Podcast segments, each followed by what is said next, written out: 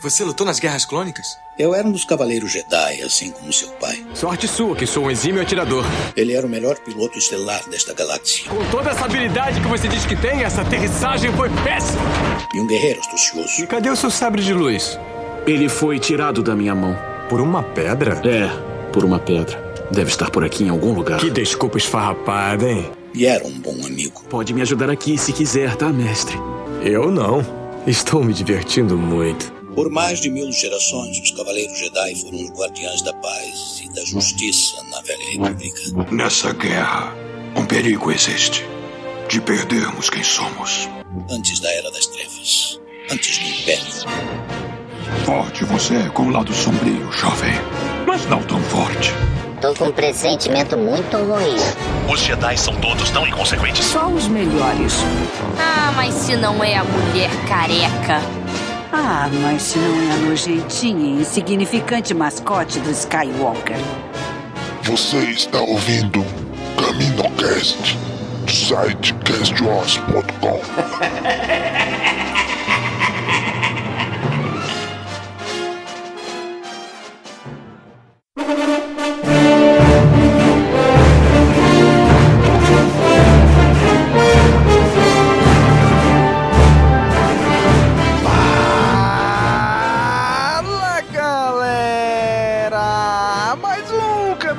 Começando, aqui é Domingos e hoje aqui com a gente o Nick. E aí, Nick? Fala galera, aqui é o Nick e hoje a gente vai falar dele, que foi o maior peão desse jogo de xadrez galáctico, foi Star Wars. Olha aí, hein?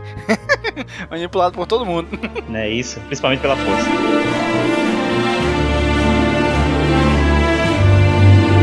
E tá aqui com a gente também o Gob. E aí, Gob? Aqui é o Gob e... You underestimate my power! Olha aí, melhor imitação que eu já ouvi. Então, na verdade isso aqui foi uma atuação e ficou uma merda, mas já ficou melhor do que a do Hayden Christensen. Ah, olha.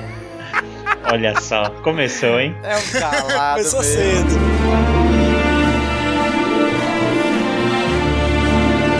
Muito bem, gente, hoje vamos aqui retomar uma série antiga do Kamino Cast. Só teve, na verdade, um episódio dessa série, que foi o Kamino Cast 8, onde a gente pegou um personagem de Star Wars e começou a destrinchar a história dele. Hoje trazemos essa série reformulada aqui, com a ajuda do nosso Gobicho, de que vamos agora fazer uma biografia, mas além de biografia, uma análise psicológica, um perfil.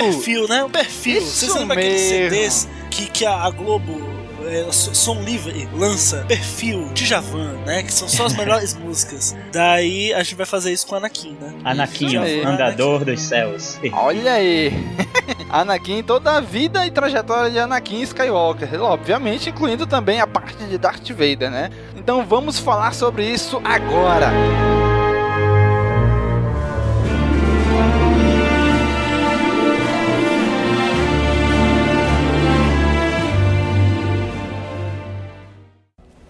Deve se orgulhar do seu filho. Ele dá sem esperar nada em troca. É, ele não conhece a cobiça. Ele tem... poderes especiais. É. Ele prevê os acontecimentos. É por isso que parece ter reflexos tão rápidos. É uma característica Jedi. Ele merece mais do que uma vida de escravo. Se ele tivesse nascido na República, seria identificado mais cedo. A força nele é incomum. Isso é evidente. Quem é o pai dele? Não houve pai. Eu o gerei, dei à luz e o criei. Eu não sei como explicar.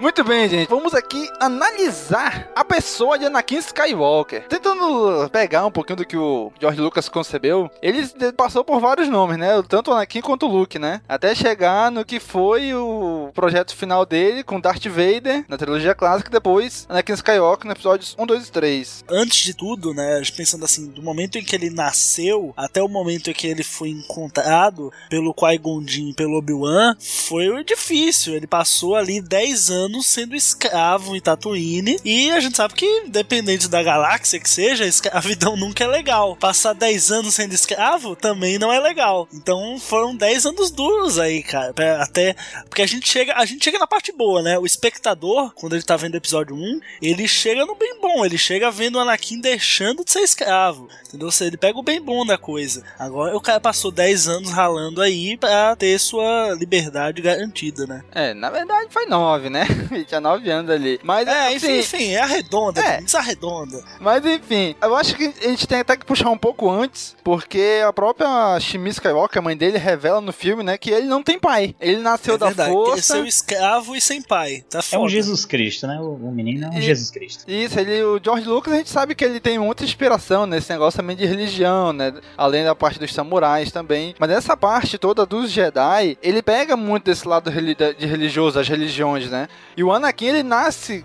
A concepção do personagem pra esse episódio 1 é mais ou menos essa, né? Ele é concebido do Divino Espírito Santo da Força na mãe dele, que é uma concepção virginal. Ou seja, a mãe dele diz que não conhece o homem, nunca conheceu nenhum homem, e ela simplesmente gerou e deu a luz pro Anakin. Ou seja, não se sabe, né, como, né? É, assim, tem os boatos de sempre aí do universo expandido, né, que foi o Plagueis e tal, mas assim, pô, nada oficialmente cânone, né? Então, assim, só deixando claro que nesses casts que a gente vai fazer de biografia, né, de perfil, a gente vai abordar o que tá dentro do cânone até aquele momento em que a gente tá gravando. A gente, assim, lógico que vai falar do universo expandido, antigo e tudo mais, mas assim, a gente vai se ater ao cânone. Então, olhando pelo cânone, essa questão toda do Plagueis, dele ter, que ele que fez o Anakin nascer na Shmi, né, essa teoria e tal, não vale. Então, assim, ele nasceu sem pai e foi isso. A gente não sabe como que isso aconteceu. Foi porque ele foi o escolhido? Foi, mas não se sabe como. A gente vai se focar no cânone, mas não,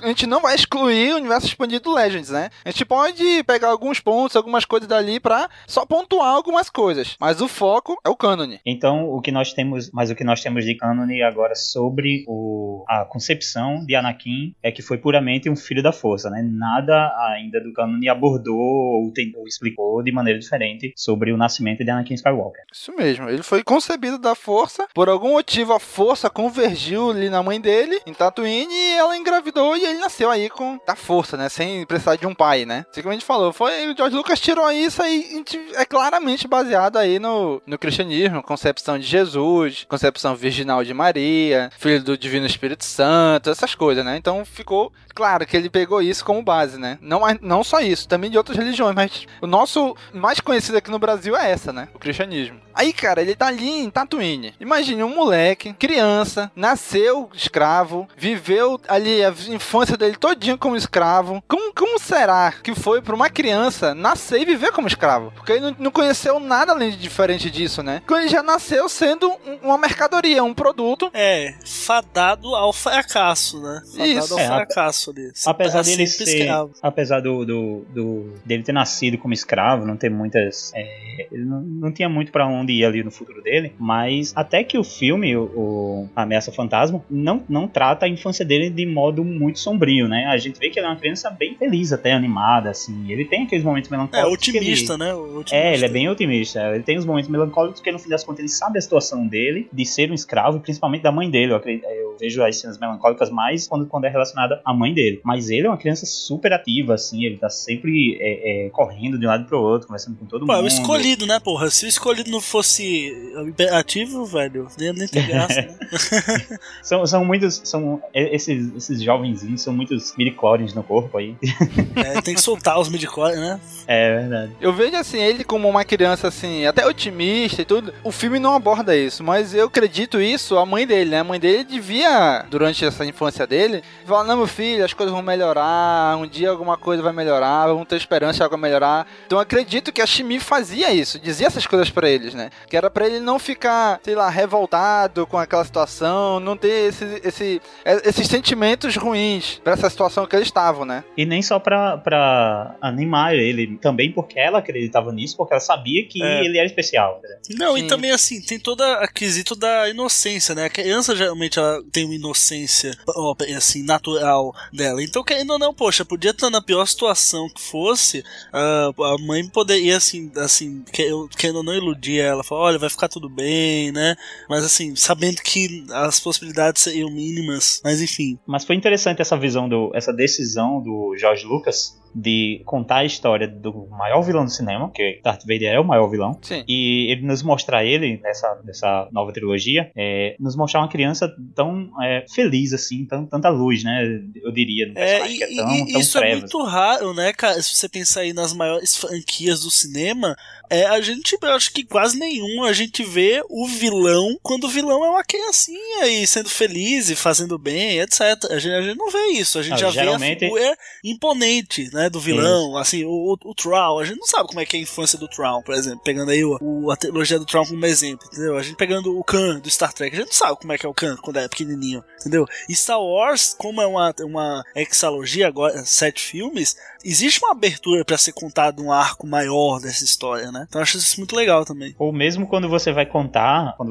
sobre a história de um vilão, pra justificar ele ser um vilão, geralmente são histórias bem pesadas, né? Passa por muito sofrimento. E você mostra uma pessoa sombria, né? Um passado sombrio, como a gente tem um exemplo aí do Magneto, por exemplo, pra explicar o Magneto e porque ele pensa dessa forma, aí passa todo aquele sofrimento dele como criança e tudo mais. E aí a gente tem esse Anakin feliz aí. Assim, a gente vê também que, assim, como criança, a gente geralmente, assim, tem várias coisas que a gente se apega, que a gente gosta, né?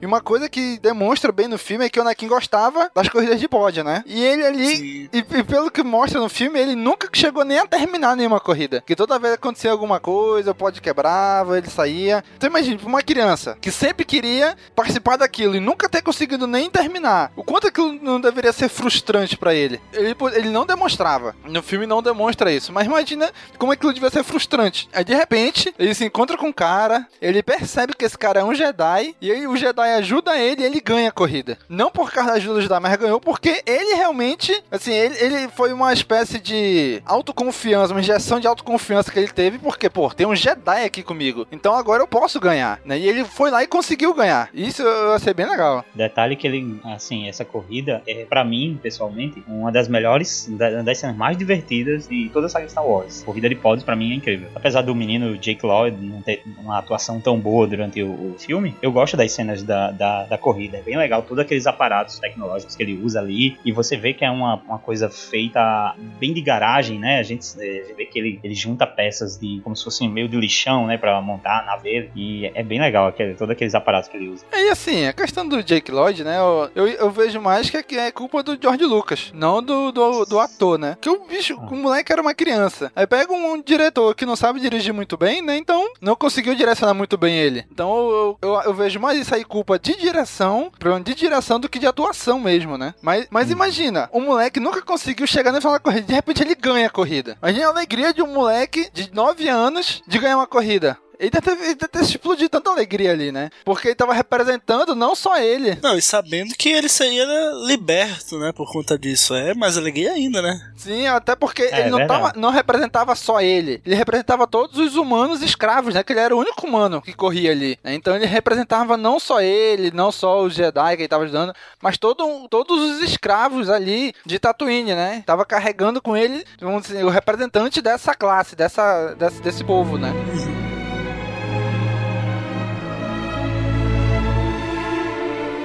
Aí, cara, chega onde, assim, o primeiro momento difícil do Anakin, que ele tem que se decidir, ele tem que se separar da mãe, né? Então, exato, o moleque... complicado. O moleque que ele não tinha pai. Primeiro, a única referência dele de família, de amor, era a mãe. Aí, de repente, ele se vê no momento que tem que se separar da minha mãe. Então, imagine na cabeça de uma criança de 9 anos, como deve ter sido isso, né? Assim, vou ter que separar da minha mãe. Beleza, você é Jedi, você é tudo mais. Mas, é a minha mãe.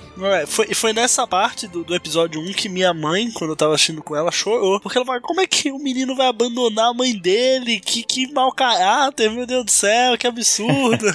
E aí eu fico pensando, cara, porque na Ordem Jedi eles pegam os bebês, sensitivos à força, bebês ainda de colo recém-nascido. Imagina como deve ser pra família. Pra criança ele é recém-nascido, mas imagina pra família, ter que pegar o seu filho e entregar pra Ordem Jedi, ele provavelmente nunca mais vão ver esse filho. Imagine como deve ser difícil essa decisão. Eu sempre tive um problema com a Ordem Jedi Jedi por causa desse tipo de decisão. Justamente isso que o Gob falou. Porque eu acredito que você tá tirando ali o filho, né, de uma família. Tem que ser de forma voluntária, né, na verdade. Não, eu também acreditava que eles tinham que ser recompensados de alguma forma. Eu acho que a mãe do Anakin poderia ter sido pelo menos liberta ali, deixar de ser escravo, já que estavam levando o filho dela, entendeu? Eu não sei, eu sempre acho meio cruel, bem cruel, na verdade. Agora, mano, o impacto desse moleque, pô, vou separar da minha mãe, nunca saí daqui, dessa área de Tatooine. Não é que ele nunca saiu de Tatooine, ele nunca saiu daquela área ali onde ele tava, onde ele morava, naquela cidade, aí provavelmente ele nunca deve ter ido mais longe do que aquilo. De repente agora ele foi embora do planeta, foi pro centro da galáxia, entrou no Conselho Jedi, que são teoricamente os caras mais poderosos da Ordem, e começa a interrogar ele. E tu vê que ele, quando eles estão interrogando o Anakin ali, não é um interrogatório assim de maneira lúdica com a criança, não, os caras estão interrogando meio até que de maneira até meio rígida com ele, né? É, porque chega o Qui-Gon Jinn, né, falando que, putz, talvez eu tenha achado o escolhido. Aí os caras estão tipo, será mesmo que esse menino é o escolhido? Não, vamos ver o que é desse menino aí, o que ele quer dizer aí pra nós, entendeu? Aí já joga o cara contra a parede, pô, porque essa profecia do escolhido é uma parada que vem de milhares de anos, enfim, né, qualquer, pelo menos assim, olhando na visão, né, do Conselho Jedi, né, eu vejo como realmente assim, pô, existe esse mito, né, e vem aí um menino lá da periferia da galáxia e o Qui-Gon Jinn falando que ele é o escolhido, eu vou, né, suspeitar no mínimo. Então eu entendo isso, essa rigidez da Ordem Jedi. Pois é, cara. E assim, o que ele vê? Ele vê os Jedi ali tudinho, mas o Jedi que ele mais tem, vamos dizer assim, com que ele tem mais contato de ele ver realmente como é um Jedi, é o Qui-Gon Jinn, que é um Jedi bem diferente dos outros Jedi, né? Sim, então ele já começa a ter a referência dele de Jedi, já é diferente dos outros. A referência dele não é o Yoda, né? É até um Jedi meio rebelde até. Sim. Então assim, eu entendo pelo,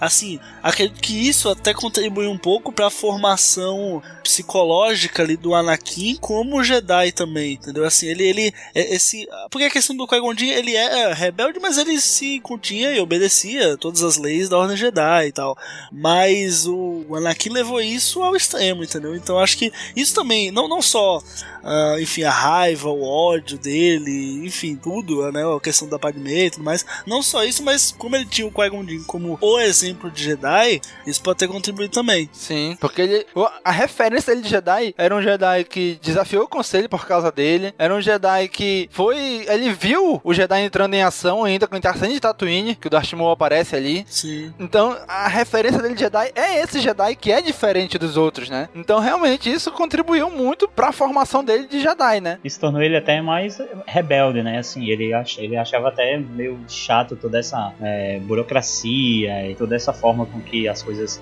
se davam lá no Templo Jedi, e a inspiração dele era o Qui-Gon Jinn, que era bem mais assim, não vou dizer que fazia o que queria, né, mas tinha seus pensamentos, seu modo de pensar diferente dos outros. Pois é, aí ele vê o Obi-Wan, ele meio que recebe uma imposição de mestre, né, que é o Obi-Wan, porque ele falou assim, pô, eu saí de lá com o Qui-Gon Jinn morreu, eles não vão deixar eu voltar pra minha mãe, então o que me resta aqui é aceitar ser aprendiz do Obi-Wan, do cara que acabou de se tornar Cavaleiro Jedi, né, acabou de deixar de ser Padawan. Então é como assim, tu se forma na faculdade hoje e semana que vem tu já começa a dar aula na faculdade. É. Então, é mais ou menos isso, né? Ele começa, olha a responsabilidade que foi posta também em cima do Obi-Wan, né? Porque na lei de morte ele promete pro Qui-Gon que ele vai treinar o moleque. Então ele, aquelas consequências ali que o Anakin teve de entrar pra Ordem Jedi já tão tarde, né? Já tendo a consciência do certo e do errado, já conhecendo os sentimentos que a Ordem Jedi não quer que um Jedi conheça, né? Que é a raiva, o sofrimento, o apego. Como a Ordem Jedi, né, pegava as crianças muito novas, elas, assim, o caráter delas fundamental, básico, podia ser moldado, né, nas estruturas da própria Ordem Jedi. Agora, quando você pega um menino que, já tem 9 anos, ele já tem, querendo ou não, uma cabeça um pouco formada. Então, você não tem como converter ele tão fácil assim para aquele ideal, né, do Jedi, aquela coisa mais utópica, querendo ou não, assim, de ser livre de qualquer sentimento, sabe? Essa coisa bem, bem puritana, digamos. Então, assim, é mais complicado. Não, e destaque aí que, tão novo, o Anakin já tinha realizado um dos maiores feitos feitos do universo Star Wars, né? Que era ter criado o C-3PO. Pois é, de sucaça ainda, né? Consegui aguentar o C-3PO por 9 anos. Não, brincadeira. É, realmente, né? Porque ele também era um prodígio, além de ser um prodígio na força, acho que meio que a influência da força também, ele era um bom mecânico, né? Ele construiu o próprio pod, construiu ali o reciclado, mas construiu o droid de protocolo ali pra ajudar a mãe dele, né? Então ele também tinha muita facilidade com mecânica, né? De construir as coisas assim, né? E como a gente viu no quadrinho, né? Do Obi-Wan e Anakin, a gente vê que realmente ele tem uma visão mais apurada, ele pra esse lado da tecnologia e até de poder usar a força de alguma forma na tecnologia também. É, lembrando que o quadrinho que a gente tá falando, eles passam entre o episódio 1 e o episódio 2, então assim, quem quiser dar uma olhada pra conferir como que é mais a relação do Anakin com o Obi-Wan, vale a pena conferir. Quando o Anakin ainda tá um pouco mais novo do que quando a gente vê ele no episódio 2. Sim, e do Anakin com o Imperador também. Isso, sim. Com o Palpatine, isso mesmo. Então, o Anakin, a gente já, passando assim no episódio 1, né, a gente vê que ele aceita,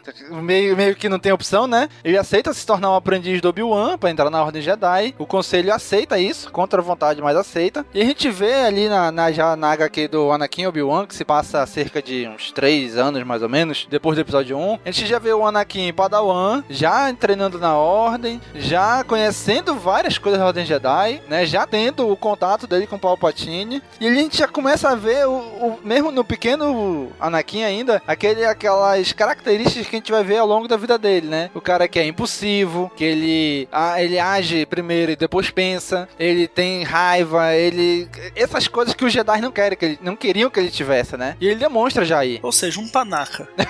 Não, o Panaca era lá da rainha, pô. Era o capitão da rainha. Ah, meu Deus, Domingos. A sódia. Olha aí, hein? Então a gente vê ali o Anakin meio que em dúvida. Será que é isso realmente que eu quero? Pô, eu saí lá da escravidão de Tatooine pra vir pra cá e ele meio que... Eu senti isso, né, na HQ. Ele meio que se sentia escravo da Ordem Jedi. Porque ele falou assim, então, pô, eu tô na Ordem, eu tenho que seguir o que a Ordem manda, não posso fazer o que eu quero, tenho que fazer só o que a Ordem Jedi permite. Então ele podia ver aquilo meio que como uma escravidão também. E ele viu no Palpatine... Pra outra, né? Isso, e ele viu no Palpatine essa válvula de escape. O Palpatine ia lá buscar, vamos dar uma volta, vamos olhar ali, vamos no submundo de Coruscant, vamos rir daquele senador. A gente começa a ver aí o porquê que ele começou a se aproximar tanto do Palpatine, né? Porque era meio que uma válvula de escape dele da Ordem. Daí sair de uma escravidão pra outra, porra. Qual é o único ponto onde eu posso escapar disso? É aqui com o chanceler. Caraca, o Domingo só é uma coisa muito profunda agora mesmo, porque querendo ou não, é isso aí, cara. Ele saiu de escravidão pra outra. Ele saiu da escravidão do ato pra escravidão da Ordem Jedi, do Estado, né? Então, eu nunca tinha parado pra pensar nesse quesito, assim, que você falou, de sair do escravidão pra outra. É verdade. Ele foi liberto de uma escravidão, mas isso não quer dizer que ele tá livre de verdade, né? Assim, é um paralelo, é um ponto de vista, né? Porque, assim, pra alguns, pro Obi-Wan, por exemplo, não era uma escravidão. O Anakin, aquilo, porque ele já vinha de uma escravidão, então aquilo também podia caracterizar pra ele uma escravidão, né? Então quando o cara tava ali de livre espontânea vontade, que ele abraçava, que ele gostava daquilo, não é uma escravidão. Não é algo ruim, é algo bom. Agora pro Anakin, que já tem toda aquela bagagem de escravidão, de servidão, então isso podia ser ruim pra ele também, né? E ele mostra ali na HQ que ele se bota em dúvida. Será que eu realmente quero isso pra mim? Eu quero ser um Jedi? Ou eu vou largar a Ordem, viver várias aventuras e poder ver minha mãe a hora que eu quiser, né? E é muito legal a gente ver isso, porque o Obi-Wan, ele falou assim, cara, se ele sair, eu vou ter que sair com ele, pra manter a promessa que eu fiz pro Qui-Gon. Então, tu vê como os dois se relacionam.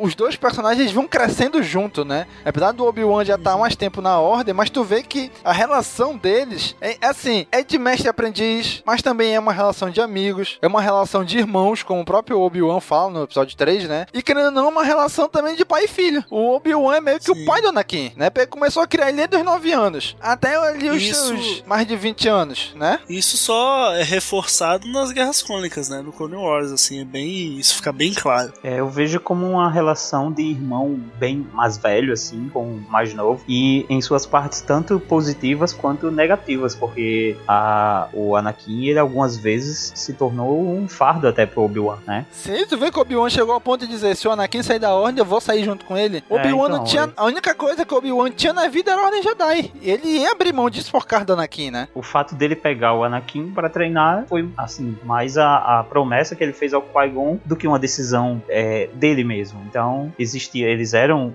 muito ligados, mas tanto da forma, de modo positivo, como as consequências também, né?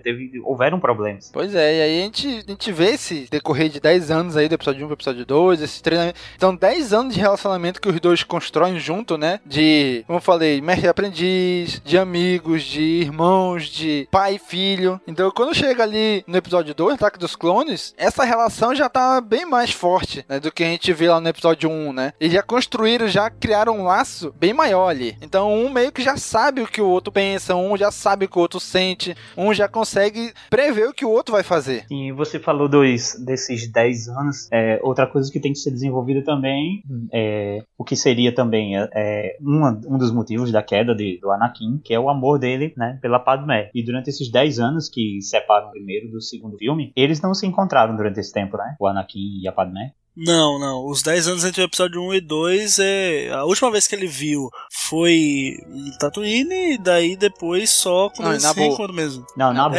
Foi. Isso. Ele participou do arco final de Naboo lá. Isso. E pronto. Então de lá ele só vem encontrar 10 anos depois, o que acaba sendo meio estranho, assim, esse amor deles, né? Fica parecendo aquele lance que teve do sei lá, do Crepúsculo que tinha lá, acho que era em Printing, não sei o que era, que eu não lembro agora o nome.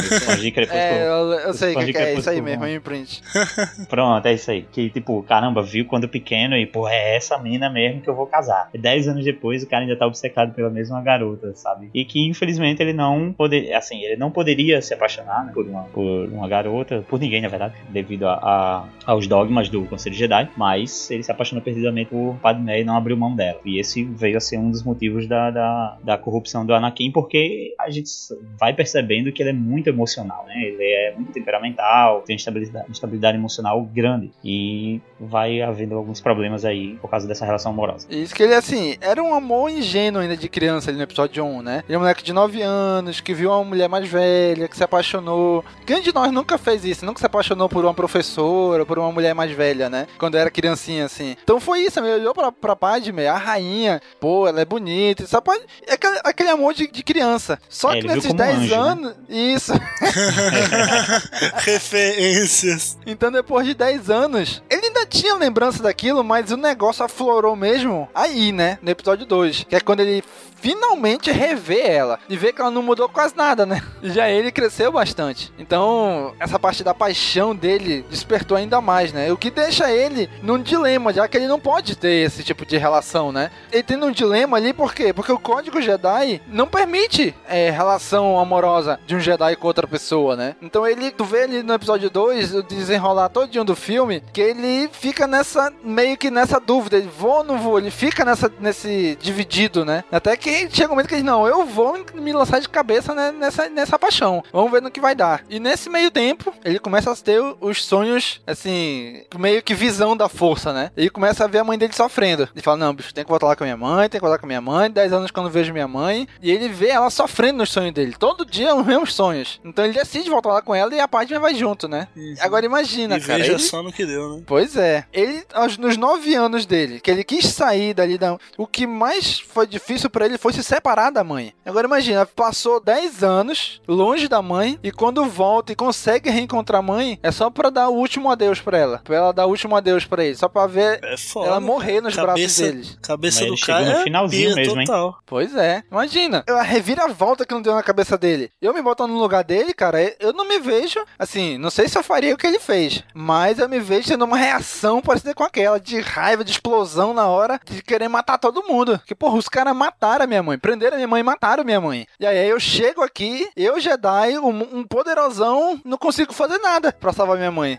Daí é que tá, esse é justamente o motivo pelo qual os Jedi, né, fazem cortam esse cordão umbilical, né, filho com, não só com a mãe, mas com a família em geral, pra que não haja esse contato e que não venha a interferir no emocional do Padawan. Porque realmente, se ele tiver com um contato frequente com a mãe, os problemas, digamos, problemas de casa, problemas sociais de onde a mãe dele vive, por exemplo, estariam afetando também o Padawan. Pois é, então nesse momento a gente entende por que a Ordem Jedi faz isso, né? Que é justamente pro cara conseguir seguir ali naquela vida meio que monástica deles, né? Então se ele tiver essa ligação com a família, essa ligação emocional com a família, ele não vai conseguir realmente se dedicar à ordem, né? Então, e aí a gente vê realmente a consequência disso, né? Do Anakin, né, ligado com a mãe, foi lá, viu a mãe morrer nos braços dele, de maneira totalmente injusta, e o que ele fez? Fez a única coisa que ele podia fazer na hora, matou, exterminou toda aquela tribo ali do povo de areia, né? Que tava ali com a mãe dele. Botou tudo pra fora. Se deixou levar pela raiva e pelo ódio, coisa que um Jedi não deve fazer. Né? Então, o efeito psicológico disso,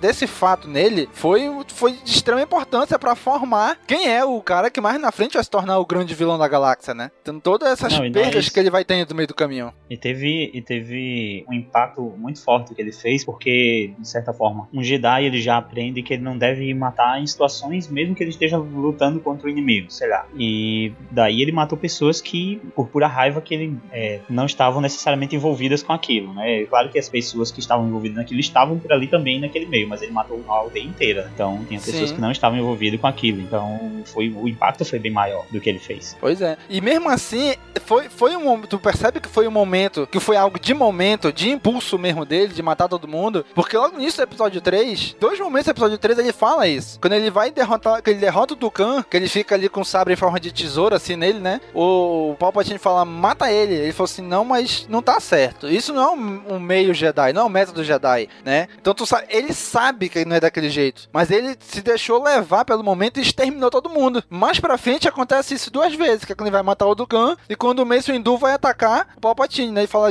Não, isso não é o jeito Jedi de fazer. Não é assim que a gente age, né? Então tu vê realmente que nessa hora do povo da areia foi algo de momento, né? Se deixou levar pela raiva mesmo.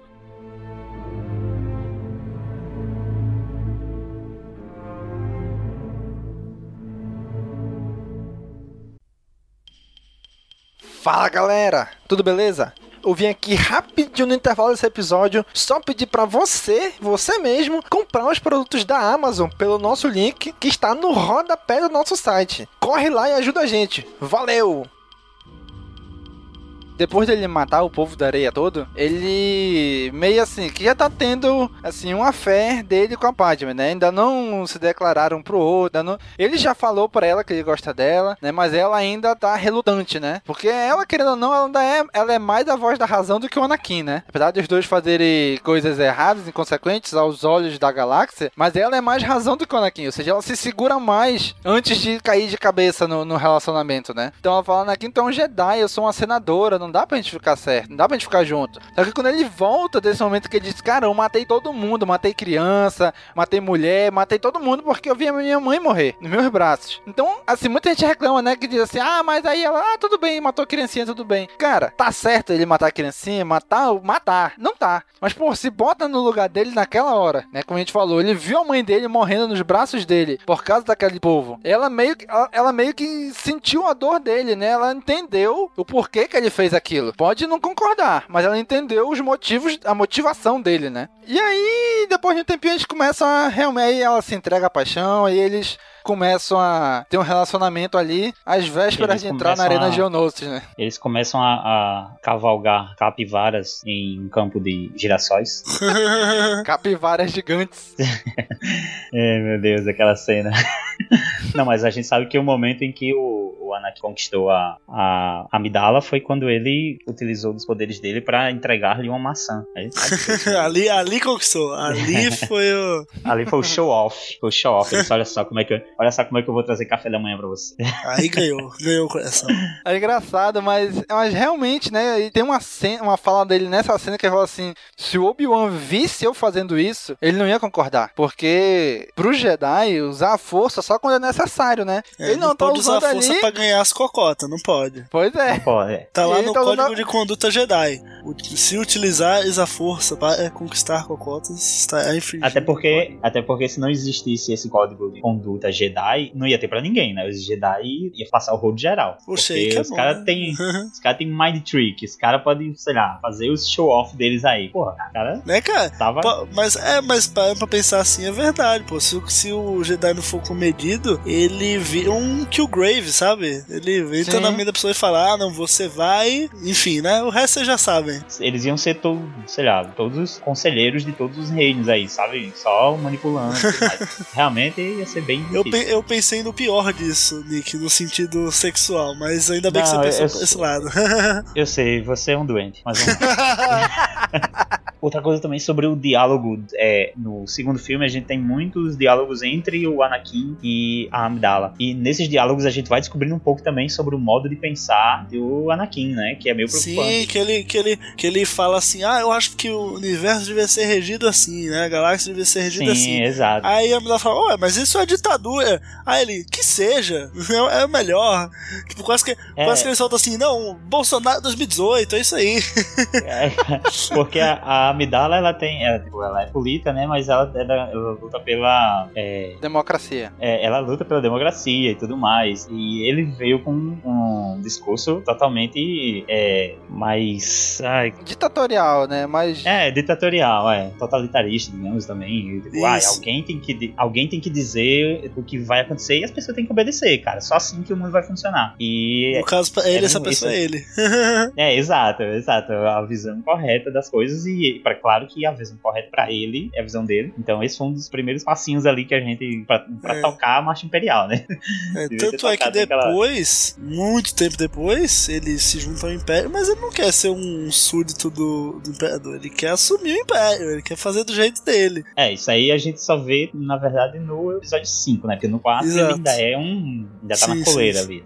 E no 6 também, né? Na verdade, eu acho que ele nunca quis assumir o poder. No 6 ele meio que volta a ficar mais, né, pau-mandado, eu acredito. Eu acho que no 5 é que ele é despirocado mesmo, assim, a porra louca. Mas sabe uma coisa onde, assim, a gente já começa a ter noção da visão do Anakin, não só como Jedi, mas também da visão política, né, como aí o Nick e o Gob falaram. Mas a gente vê isso, vamos dizer assim, aflorar e aumentar muito no que acontece logo em seguida, né, que é quando estouram as guerras clônicas, né, começam as guerras clônicas e a gente vê que os Jedi têm que entrar na guerra agora, né. Exato.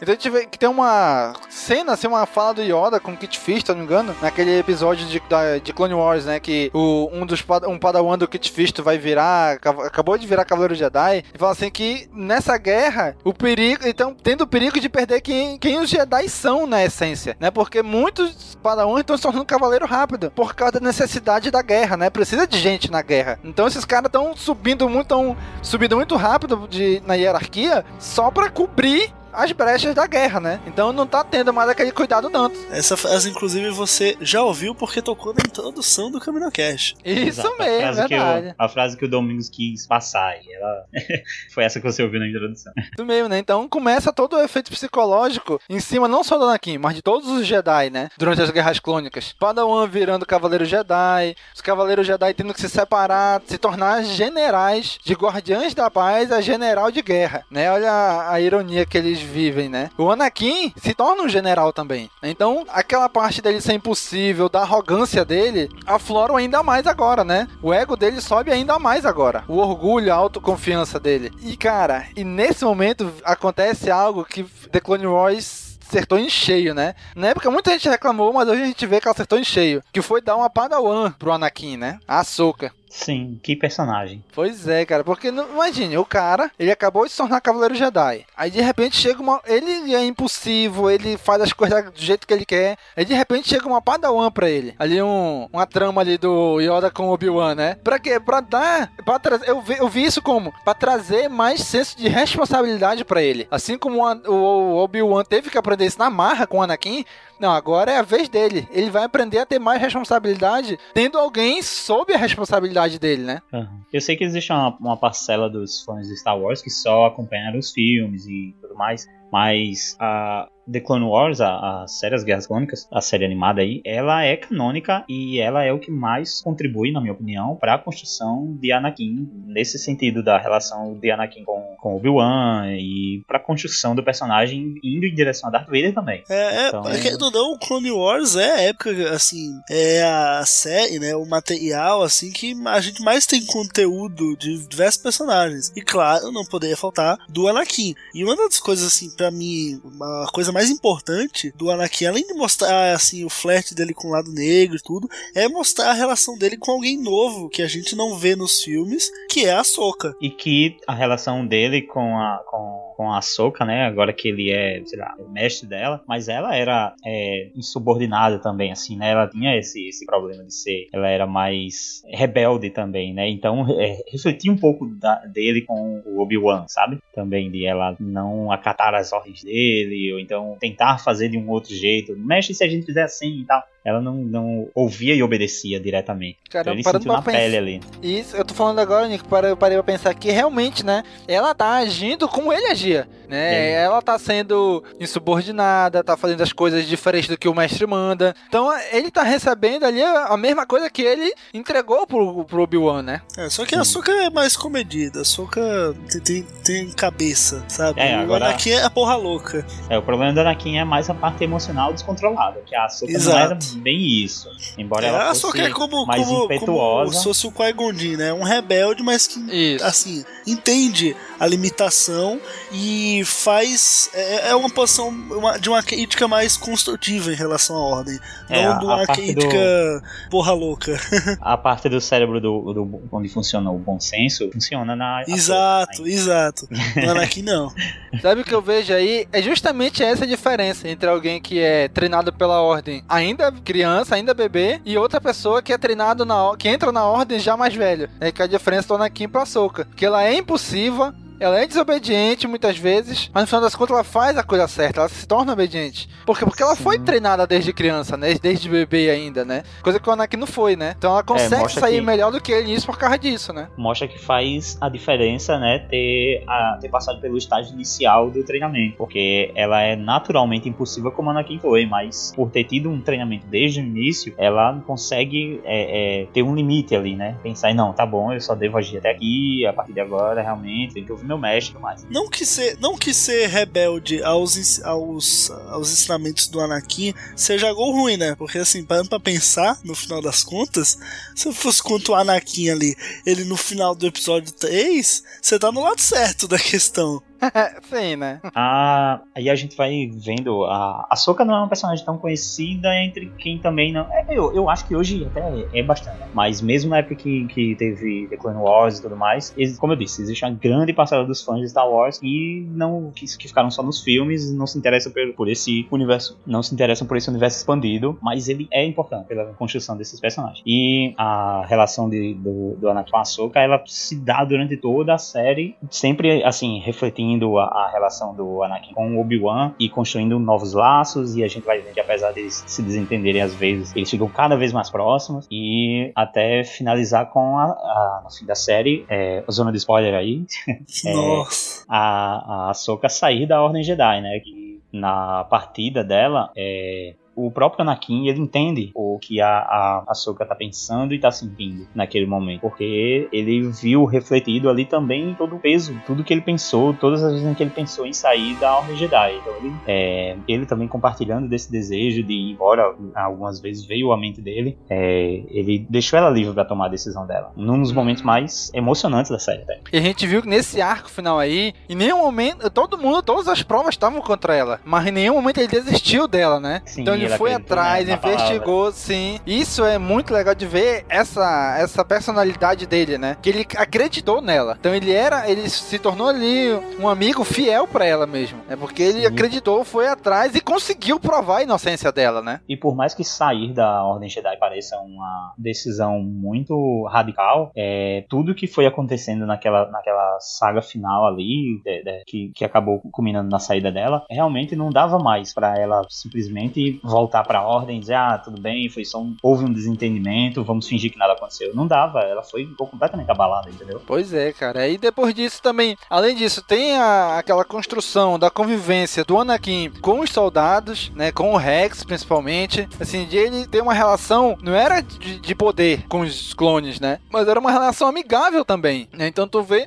toda essa construção que vai levando o Anakin pro lado do bem, vamos dizer assim, pro lado da luz, e vê aqueles rompantes que ele tinha de ter usado o Force Choke, de estrangular algumas pessoas durante as guerras clônicas, né, de ele se entregar alguns momentos a impulsividade dele, a raiva dele. Então tu vê que ele vai construindo tanto o lado da luz, quanto o lado sombrio nele também, né? Tu vê aquilo crescendo nele durante as guerras clônicas. Ah, e também o modo de pensar dele que a gente citou aqui, né? Totalitarista e tudo mais. De se ele tiver um modo de pensar e se ele tivesse... A gente começa a perceber que se ele tivesse influência e as armas para isso, ele faria com que o universo funcionasse daquela forma que ele pensa. E a gente vai vendo que nas guerras clônicas ele vai ganhando certo poder, né, militar até, e até porque por passar por um período conturbado de guerra e as pessoas estavam se tornando, os Jedi estavam se tornando mestres mais rápido para poder irem para guerra, para poder liderar tropas e tudo mais, isso também vai influenciando ali nesse lance do poder, sabe, tipo, caramba, tô ganhando poder e isso para o modo como a cabeça dele pensa, sabe,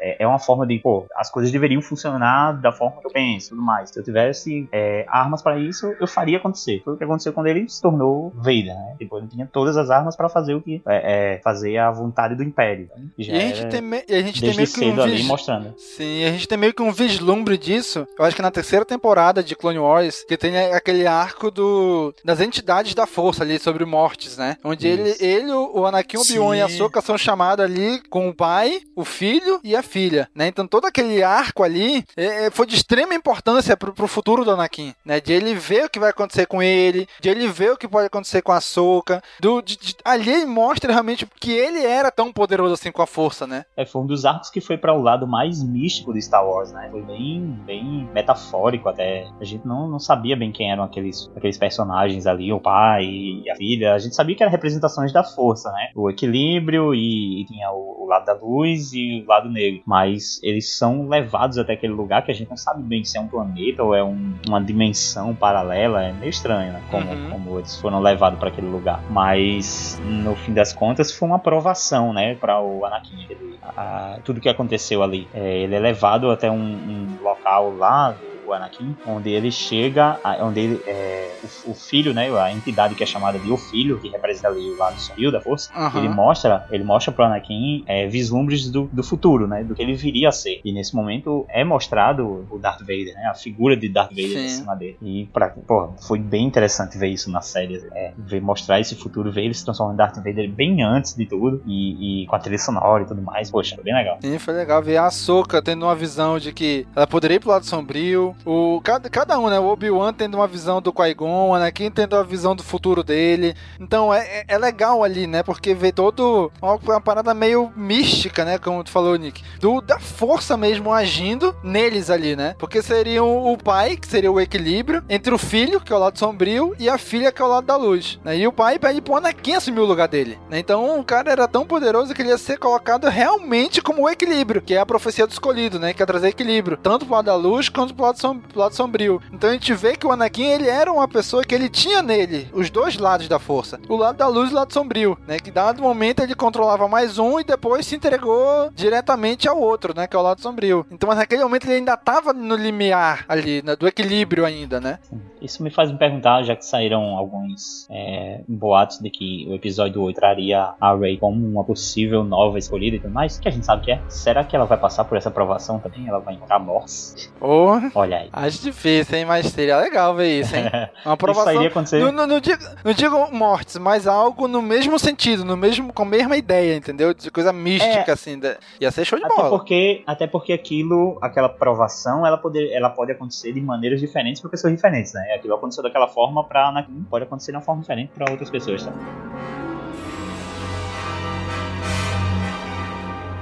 Mas aí, a gente já vai chegando aqui já no episódio 3, né? Que é onde ocorre o...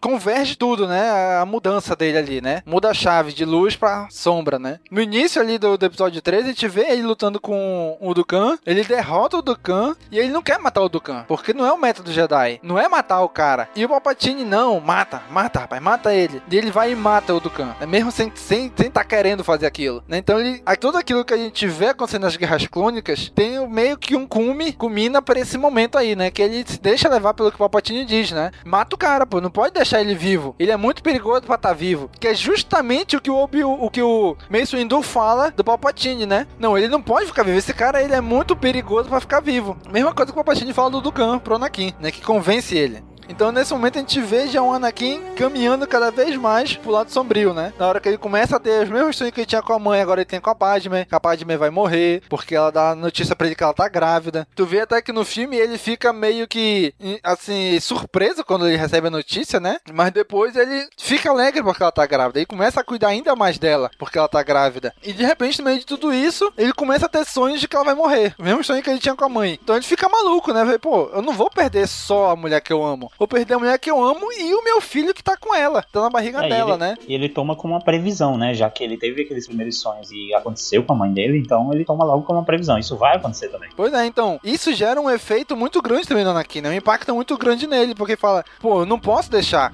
Já que eu sou um Jedi muito poderoso, eu tenho que arranjar uma forma de salvar ela, de impedir que isso aconteça, da morte dela, né? E aí, quando o Palpatine, obviamente, percebendo isso, começa a jogar, deixar algumas verdes pra ele, né? Olha, tem um cara aí diz que conseguiu. A gente pode ir junto aí e tal, conseguir essa parada também. Assim, só por um acaso. Não queria dizer não, mas eu ouvi dizer que tem um cara que conseguiu, né? Me contaram aí, boatos correndo nos corredores do castelo. Isso mesmo, né? Então ele fica nesse joguinho psicológico com o Anakin, né? Dizer, olha, a gente pode salvar a Padmé. A gente pode salvar a pessoa que você ama. Basta a gente se unir e tal, né? Então a gente vê aí que o Anakin não cai simplesmente do nada pro lado sombrio. A gente vê toda essa construção nas Guerras Clônicas e ainda mais agora, né? Porque ele vê que ou ele vai perder a mulher que ele ama, ou ele tem que fazer alguma coisa pra resolver essa situação. Então a gente vê aí ele caminhando ainda cada vez mais, começando agora a galopar em direção ao lado sombrio, né? Galopar, meu Deus do céu. Não mais caminhando. E aí ele, cara, ele vê aquela mulher que ele ama começar a ter os indícios de que ela vai morrer, né? E o efeito psicológico disso nele. Pô, eu vou perder a mulher que eu amo. Vou perder meu filho. E tem um cara aqui que ele diz que pode me ajudar. Só que eu sou um Jedi. E ele disse que os Jedi não podem fazer isso. Só o lado sombrio pode fazer isso. E agora? Ele fica nesse dilema. Escolho o lado sombrio e salvo a mulher que eu amo. E tenho a chance de salvar a mulher que eu amo. Ou eu continuo com os Jedi, do lado da luz, do lado do bem, mas ela morre. E aí? Nisso ele já tá sendo levado a acreditar que o sistema lá dos Jedi e tudo mais não funciona. Não acreditam nele, não valorizam ele o tanto que ele merece. Né, tem todos esses problemas e chega a ser levado a acreditar que o Conselho Jedi planeja um golpe, né, na República e tudo mais. Então o Sifo, o Palpatine, vai jogando desde sempre, desde o garoto pequeno, desde aquele momento. Claro, o quadrinho só veio agora, né, nesse ano, mas na história de Star Wars, desde aquele momento, desde a primeira vez que ele viu o Anakin, que ele vai jogando coisas na cabeça do garoto e leva ele a tomar essa decisão, né, de buscar essa maneira de enganar a morte que é prometida, né, a ele. Isso, ele fica plantando ali, semeando a discórdia dele com a Ordem Jedi, né? Olha, a Ordem é tudo isso que tu tá pensando, é isso que eles falam, eles estão mentindo pra ti, eles não estão te dando o valor que tu merece, eles não estão fazendo o que deveriam fazer por ti. Ele fica sempre jogando essas pequenas sementes de discórdia, de desconfiança com a Ordem, né? Tem até algum... Quando tornam ele mestre Jedi, não sei, ou é cavaleiro, não sei, parece que negam a ele, tipo, uma cadeira no conselho, ou uma parada assim. Ele assume um lugar no conselho, mesmo sem ser um mestre Jedi ainda. A pedido do Palpatine, né? No caso é... mais uma das tramas do Palpatine ali pra dar poder a ele. No caso, ele queria que o Anakin espionasse ele, né? Queria que ele ouvisse ali o que estava sendo debatido no conselho e trouxesse de volta pra o Palpatine, né? Na verdade, que Palpatine, o que eu penso, o Palpatine nem queria saber o que estava acontecendo no conselho. Ele queria justamente era semear ainda mais a discórdia do Anakin agora com a Ordem Jedi. A Ordem Jedi desconfiar do Anakin e o Anakin desconfiar da Ordem Jedi. Então ele fez, a meu ver, o intuito dele não era nem ficar ali olhando o Conselho Jedi, mas sim semear a discórdia entre os dois, né? Porque ele sabe da força do Anakin. Sim. E ele sabe do problema emocional do Anakin. Então ele quer abalar ele quanto mais melhor. Quanto mais abalado ele tiver, mais fácil seria trazer ele pro lado negro. Que foi o que aconteceu, né? Porque ele tava ali no momento já de que ele descobre que o Palpatine é o Lorde Sombrio dos Sith que estavam procurando. Ele ainda naquela ainda dúvida dele entre lado do bem, entre o lado da luz, o lado sombrio, ele acaba entregando pro Mace Windu que o Palpatine é o Lorde Sombrio dos Sith, né? Ele ainda tem uma certa, vamos dizer assim, fidelidade à Ordem Jedi, só que ele fica pensando, cara, se matarem o Palpatine, eu não vou conseguir ter o poder pra salvar a Padmé da morte. Então tu vê que naquela hora que eles vão lá com o Palpatine, ele fica na sala do conselho, assim, uma dúvida imensa, né? Se ele vai, se ele não vai, até que ele diz, não, eu vou. Eu tenho que salvar a mulher que eu amo. Com a Ordem Jedi dá seu jeito depois. É quando ele chega lá no ponto do Mace Windu matar o Palpatine, né? E é quando ele fala aquilo, justamente que ele falou no início do filme. Esse não é o modo Jedi. Não pode matar ele. Mas o Mace Windu realmente vai pra matar, né? E aí ele faz aquilo novamente pelo impulso, né? Que corta o braço do Mace Windu. Eu costumo dizer que o Anakin... Ele é o Renan Calheiros do Star Wars. Ele tá de um lado, quando ele vê que o barco vai virar pro outro governo, ele fala, opa, vamos lá, né? Daí ele finalmente vai. Aí nesse ponto do Mace Windu, foi, olha, igualzinho, deu uma de Renan muito boa. Gob, ele é o melhor analista político que nós temos. Claramente. Claramente. Eu não entendo nada de política, mas quando o Gob faz referência a Star Wars na política, eu entendo. Entendeu agora? Qual que foi a parada do Renan? Não, olha aí, tu Star Wars resolve tudo, cara. Você fica entendendo tudo.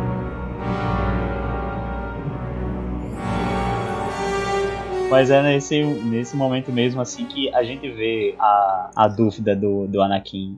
Tanta nesse momento, ele tá com, realmente, nesse momento, ele tá com o pé em cada lado, com muita dúvida ainda, tanto que quando ele impede o Mace Windu, e aí, consequentemente, o Palpatine derrota o Windu, ele, na mesma hora, ele, caramba, o que eu fiz? Ali mesmo ele já se questiona, tipo, que ele cometeu um ato que já é, só ali já é motivo pra ele se ferrar muito na Ordem Jedi, não tem mais volta mais ali. A partir daquele momento ali, não tinha mais como se explicar, né? Sim. Então ele teve que abraçar mesmo. Sim, a gente vê nele ali muitas situações que a gente mesmo passa, né? A gente fica em dúvida, mas eu faço ou não faço isso? Se eu fizer, a consequência é essa. Se eu não fizer, a consequência é essa outra. Pois é. E dá um momento e fala, não, cara, foda-se, eu vou fazer isso e vou aguentar as consequências. É o que ele faz, né? A gente muitas vezes acaba passando por isso também na nossa vida, né? Então aquela consequência, aquela decisão que ele tomou, se você não, eu vou fazer isso aqui, não importa a consequência. Ele não pensou nas consequências na hora. Ele foi fazer, porque ele queria salvar a mulher dele, né? E aí é o que dá, finalmente, o estopim pra queda dele, né? Pô, eu ajudei a matar, assim, entre aspas, né? O chefão da Ordem Jedi. O que me resta agora? Nada, agora eu vou ter que abraçar o lado negro. Já que eu caí pro outro lado agora, ajudei o grande chefão do lado sombrio a triunfar, agora eu vou ter que ficar com ele aqui, né? Não tem pra onde eu fugir agora.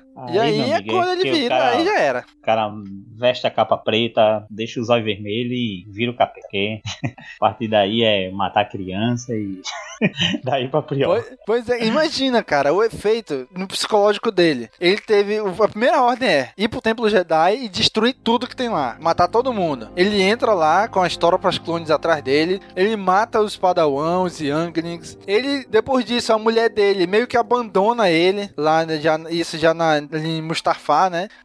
Naquilo tá indo por um caminho que eu não posso ir contigo. Então a mulher dele abandona ele destrói praticamente toda a Ordem Jedi, da qual ele era parte, e no final das contas ainda tem que lutar com um amigo e mestre dele, né? O Obi-Wan, ele se vê forçado a lutar com o Obi-Wan. Então nessa hora ele falou assim, bicho, agora já era, agora eu vou descambar de vez pro lado sombrio, né, pro lado negro, não tem mais como eu voltar, então eu vou ter que ir cada vez mais adiante. Então nessa hora ele ainda tá sendo impulsivo, então, já que eu escolhi esse lado, agora eu vou ter que ir até o final, por mais que ele não quisesse enfrentar o Obi-Wan, por mais que ele não quisesse atacar a Padmé, por mais que ele não quisesse destruir a Ordem, mas como ele escolheu aquele lado, ele teve que ir, na impulsividade dele, seguir aquilo tudinho, né? E a consequência foi ser mutilado, né? Ia passar a viver agora como uma máquina e não mais como um ser humano, né? Mais máquina do que humano. Nossa, cara, e num destino muito triste, assim, a cena de ser derrotado pelo mestre e de ser deixado ali à beira de um rio de fogo, tudo muito simbólico, assim. Pois é, e o pior de tudo, que o que fez ele tomar essa decisão de fazer tudo isso era pra salvar a Padmé. É a primeira coisa que ele pergunta, quando ele levanta já com a armadura de Darth Vader, é: o que aconteceu com a Padmé? O imperador fala: olha, só lamento, já era, ela morreu. Ou seja, tudo aquilo que ele fez, o motivo que levou ele a fazer aquilo,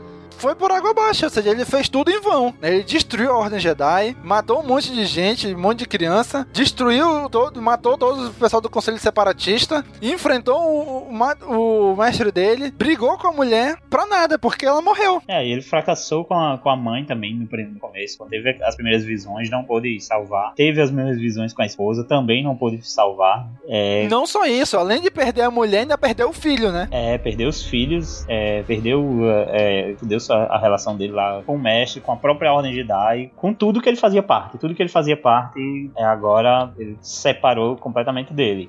Foi um grande fracasso, assim, pra ele. Agora imagina, se ele continuasse sendo Darth Vader, mas sem armadura, como foi logo no início que ele virou Darth Vader, só o capuz e o olho amarelo. Imagina ele interagindo com todo o remanescente da República que virou Império, com todos os conhecidos que ainda estavam vivos. Agora eu não sou mais Anakin, agora eu sou Darth Vader. Mas a aparência, a fisionomia dele ainda seria a mesma. Ia ser muito mais difícil pra ele conviver com isso, né? As pessoas aceitarem ele, as pessoas aceitarem o comando dele, né? Aí de repente ele aparece numa armadura escura, onde ninguém sabe quem ele é. Então ele meio que deixou de ser um Jedi pra se tornar uma lenda, né? É um cara que a gente não sabe se ele é máquina, se ele é humano. Acho que o cara é impiedoso, né? É um ciborgue, né? Isso. Então a armadura calhou nesse momento, porque ele, tudo que eu tinha de Anakin morreu. A mãe, a mulher, o filho, o mestre, a Ordem Jedi, tudo que era do Anakin não existe mais. Então o que eu queria fazer agora? Eu vou abraçar o Darth Vader. Então vou deixar de ser humano pra me tornar essa máquina aqui agora, né? Se tornou o maior ícone, né,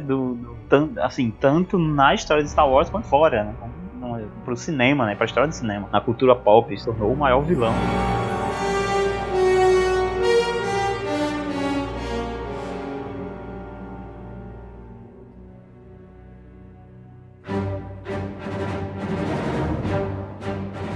Ei, amigo ouvinte, quer comprar DVD, Blu-ray, livro e diversos outros produtos de Star Wars? Então acesse nosso site castwars.com e clica nos banners da Saraiva ou dos submarinos que estão espalhados pelo site. Valeu! Agora ele virou Darth Vader, com a armadura. Ele não tem mais nada agora. Ele não tem mais a Ordem Jedi, não tem mais o mestre, não tem mais a mulher, não tem mais a República, não tem mais a mãe, não tem mais nada. Então o que sobra pra ele? Cara, agora eu vou ter que me tornar o capataz do Imperador. O que o Imperador mandar fazer, eu vou fazer. Porque agora eu não tenho mais nada. A única coisa que me resta agora é o lado sombrio. Então eu vou me entregar agora ao novo mestre, né? Vou me entregar ao lado sombrio e ao mestre Palpatine. Fazer tudo que ele mandar agora. Agora imagina, no meio disso tudo ele começa a caçar os Jedi remanescentes, começa a atacar o terror, começa a surgir a lenda do Darth Vader, porque ninguém conheceu o cara, do nada. De onde apareceu esse cara? Do nada apareceu um cara numa armadura preta, que faz todo o serviço do Imperador, todo o serviço sujo do Imperador, e que ninguém consegue parar ele. É uma máquina imbatível. Então, o efeito psicológico disso na galáxia, como um todo, foi muito grande, né? Que o cara agora é um cara que a gente não sabe quem é, surgiu do nada, é imbatível, ninguém derrota o cara. O que ele falar, a gente tem que atender. Aí nesse momento eu fico olhando assim, depois de tudo que ele viveu como Anakin, virou Darth Vader, né? Começou a viver pela raiva, pelo ódio, mas eu fico pensando, na hora que ele tá dentro daquela Pokébola preta dele lá, será que ele sentia remorso das coisas, de tudo que ele fez? Não fica lá naquele negócio redondo lá, preto. Cara, aparece no livro... cara, pra ele já falar. Aparece até no... No livro do Tarkin, pra onde ele vai, ele leva aquela cápsula preta dele lá, que ele coloca na área de carga das naves, né? É meio que o local onde ele usa pra meditar, descansar, talvez tirar o capacete, né, ali dentro. Pô, Domingos, como tu falou nesses momentos em que ele ali dentro daquela armadura, e será se ele não pensa sobre tudo que ele fez, tem um quadrinho que hoje ele é Legends, mas não tira a possibilidade disso acontecer. Afinal, há sempre um pouco de verdade em lendas, como já diria Ahsoka. Olha aí, hein? Olha aí, caramba, que oportuna essa frase. O quadrinho é Darth Vader e o Comando Perdido, eu acho, e já começa com justamente o próprio Vader, só o cotoco mesmo de gente, né, sem perna, sem braço, sem nada, pendurado lá pelas máquinas e os droids consertando ali as falhas da armadura dele, e nesses momentos em que ele não tá fazendo nada, nesse quadrinho ele sempre se imagina como um futuro completamente diferente, sim, ele como mestre Jedi, já ainda com a Amidala, com os dois filhos, ele fica tendo assim, devaneio sobre o futuro dele, sabe, durante esse tempo que ele tá nu, né, sem toda aquela armadura. E é bem pesado, assim, bem triste essas cenas.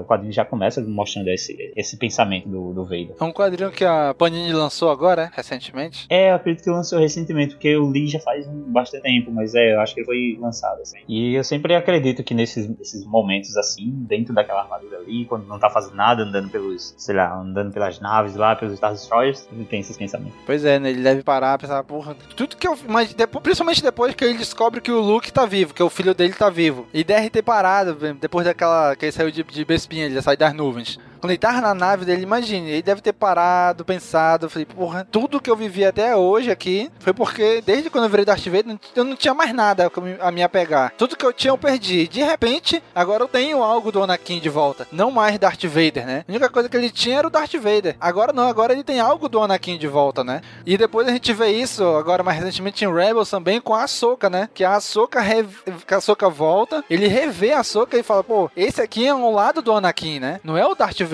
A Ahsoka é um lado do Anakin ali que ele tá vendo, né?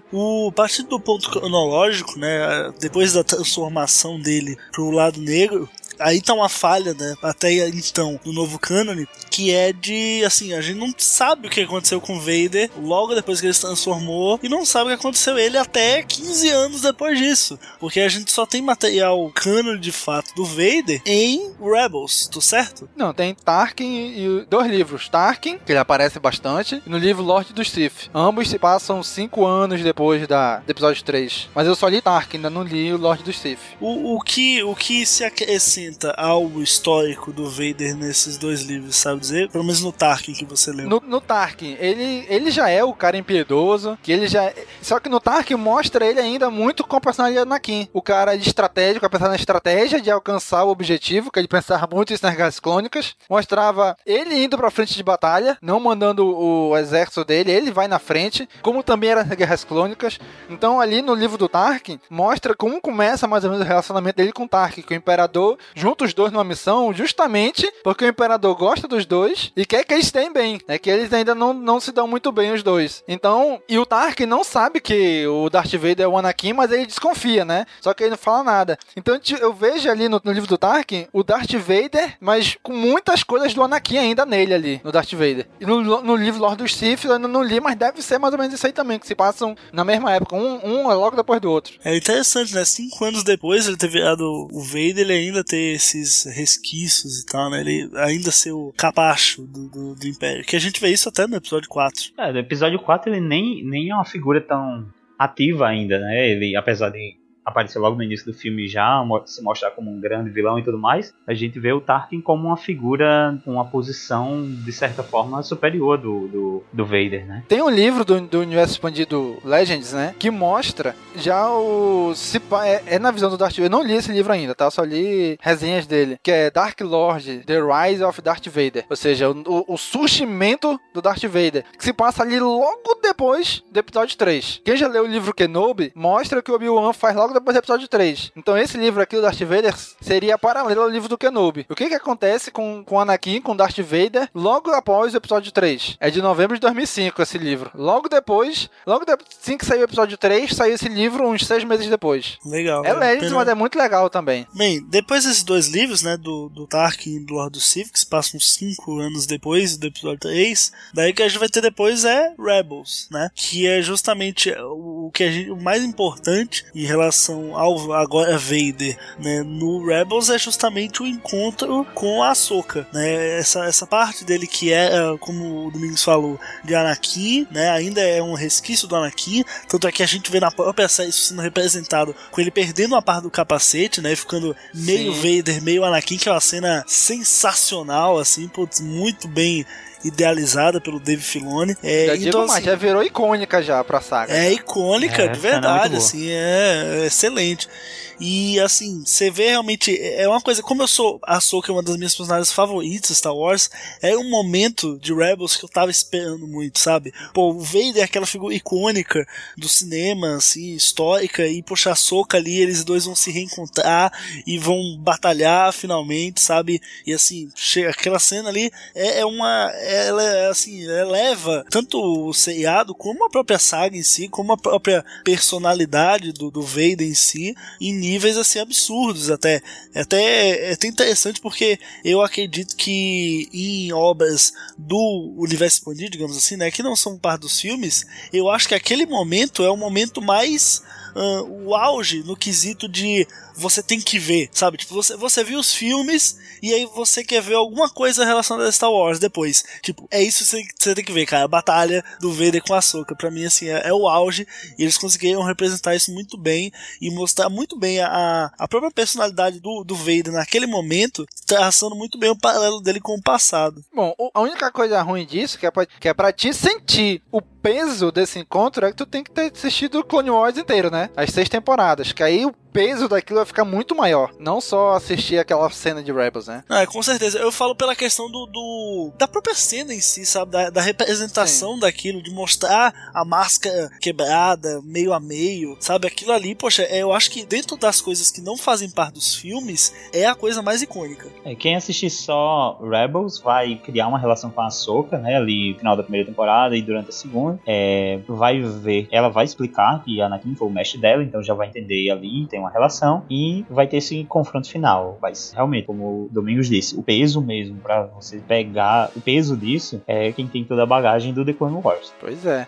E mesmo assim, é como o Gob falou, né? Naquela hora que mostrou ali, foi assim, de um jeito, foi uma figura de linguagem muito bem construída pelo Dave Filoni, né? De mostrar o Darth Vader, mas mostrar ainda aquela pequena parte de Anakin Skywalker, que tava vivo ali na frente dele, né? E tanto que quebrou parte da máscara e aparece o olho amarelo do Anakin e a voz meio do Anakin ainda, né? Então foi muito legal mostrar essa pequena parte do Anakin que tava vivo ali na frente dele, que era a Ahsoka, né? Não era Darth Vader, era o Anakin ali naquele momento, né? Isso é muito legal de ver esse efeito psicológico, esse impacto nele, e ele mesmo assim seguir sendo o impiedoso, né? Entre aspas, né? Porque ela continuou viva, né? A gente não sabe o porquê que ela continuou viva, se ele deixou ela viva, se ela conseguiu fugir dele, né? Mas mostrou ali que o Anakin, uma parte do Anakin tava viva e não morreu, continuou viva, né? Exato. Isso a gente vai ver, assim, no episódio 6, né? Lá no final. Assim, gente, como a gente tá gravando esse episódio antes de Rogue One, provavelmente Rogue One pode ser que traga algumas coisas novas disso, né? Mas a gente ainda não tem informação de Rogue One, então vamos trabalhar com o episódio 4. Essa informação a gente vai adicionar quando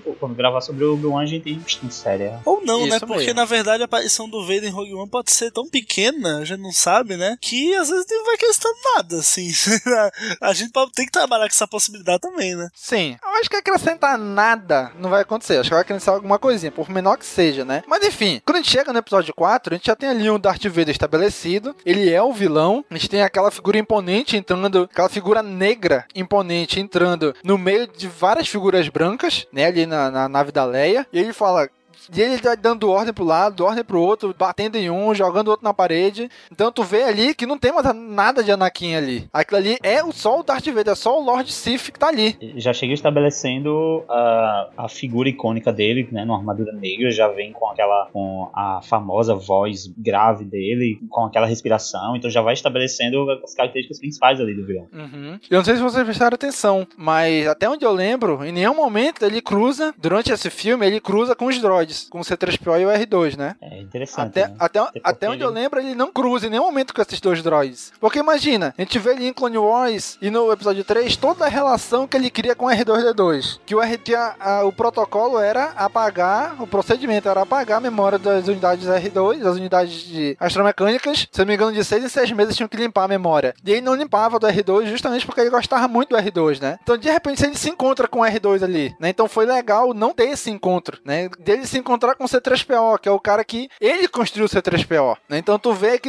é legal eles não terem tido esse encontro ainda no episódio 4. No episódio 5 até tem esse encontro. Só que aí ele já tá... O Vader total e já nem liga mais pros droids, né? Aí, dado o momento do filme, ele se encontra, ele tem a chance de ter a revanche de 19 anos atrás, onde ele foi mutilado, né? Ele reencontra com o mestre dele e fala, ó, agora é diferente. Naquela época, eu era o aprendiz, né? Agora eu sou o mestre. Então tu vê ali que aquela luta... E se tu pega... Pô, aí tá uma coisa que a gente não pode criticar o George Lucas, é nesse ligamento com da trilogia clássica com a trilogia nova, cara. Muitas coisas que você, assim, a pessoa que vê o 1, 2, 3, pra depois ver o 4, 5, 6, muitos arcos ali, muitas falas, parece que elas são encaixadas perfeitamente, sabe? Parece muito que o episódio 1, 2 e 3 foram idealizados antes do 4, 5, 6. A gente sabe que no fundo não foi, mas tiveram muitas peças ali que o George Lucas, eu acho que assim, ele reassistiu a trilogia clássica e pensou, poxa, eu posso colocar isso aqui dentro da trilogia nova pra justificar isso lá no futuro, entendeu? Então, essa frase do Vader é algo que realmente, pô, você vê ele falar, agora eu não sou mais o aprendiz, eu sou o mestre. Então, assim, pô, tem uma ligação total com a trilogia nova e mesmo sendo em 77, eu nem se imaginava ter nem episódio 5, quanto mais trilogia nova.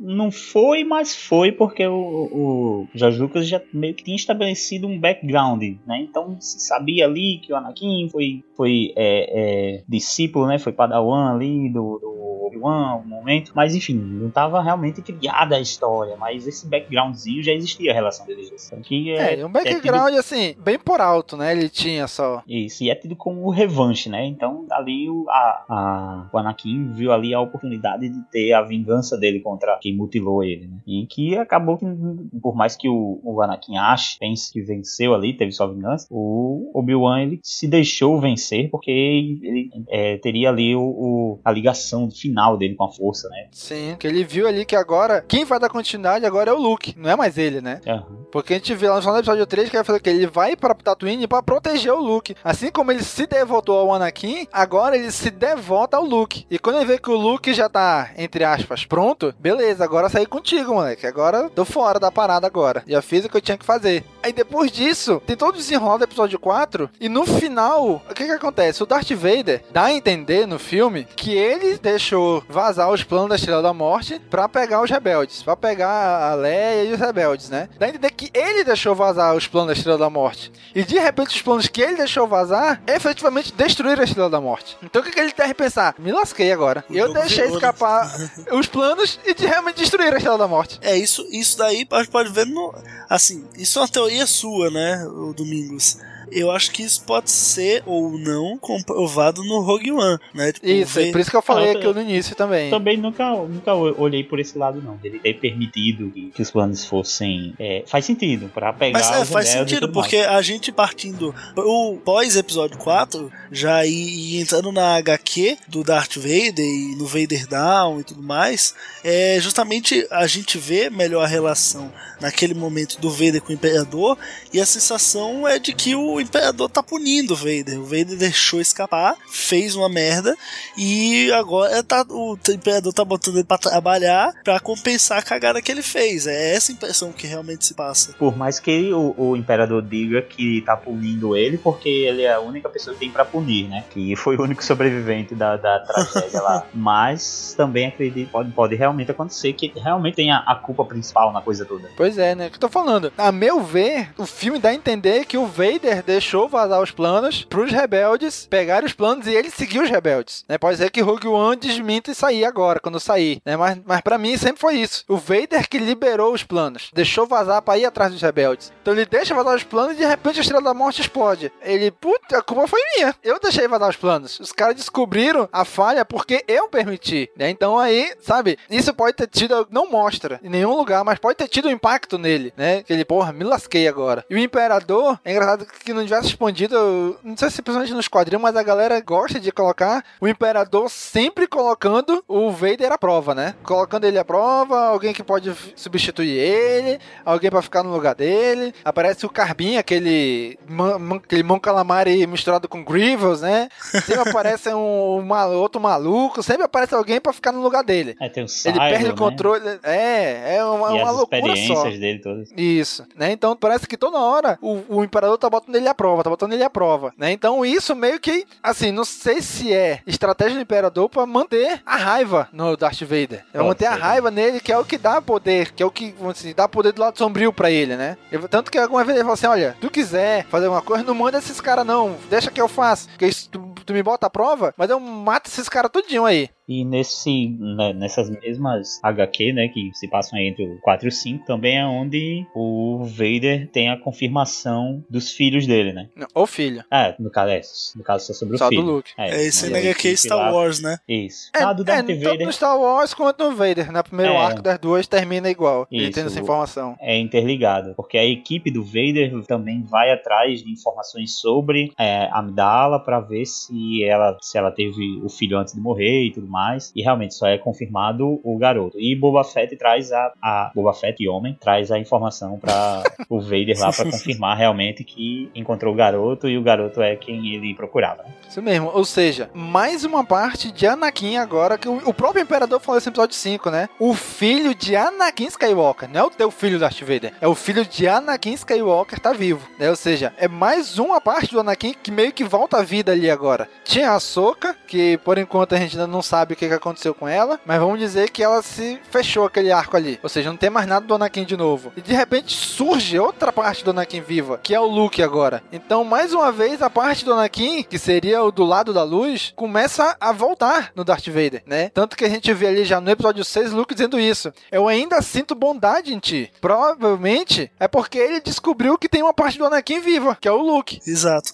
E esses dois fatores aí, né? O Vader ficar sempre sendo colocado à prova. E o Vader ter comprovado, ter a comprovação de que o filho dele tá vivo e é o Luke, são a eclosão do episódio 5 aí, já avançando, né, pro próximo filme. Porque justamente quando ele vê que ele já deve estar de saco cheio do Imperador toda hora, botando ele à prova, toda hora culpando ele, minimizando ele, ele fala, pô, eu posso aproveitar meu filho, que eu sei que tem a força bem forte nele, assim como eu tenho, pra juntar o útil ao agradável, tanto trazer meu filho pro meu lado, quanto derrubar o Imperador e assumir o lugar dele. E é justamente isso que acontece no episódio 5, né? Ele fala, ó, junte-se a mim e juntos nós podemos dominar a galáxia como pai e filho, né? A eclosão desses dois fatores que a gente viu acontecendo nas HQs. Que isso pode ter dado meio que despertado os dois lados do sentimento dele, né? A raiva do Imperador ter escondido isso dele, de que a Padmé morreu e morreu todo mundo, sendo que o Imperador também não... O Imperador meio que não sabia, então ele pode ter culpado o Imperador. Ah, a culpa é desse cara que ele me enganou esse tempo todo. Tanto que tu vê que no episódio 5, ele tá mais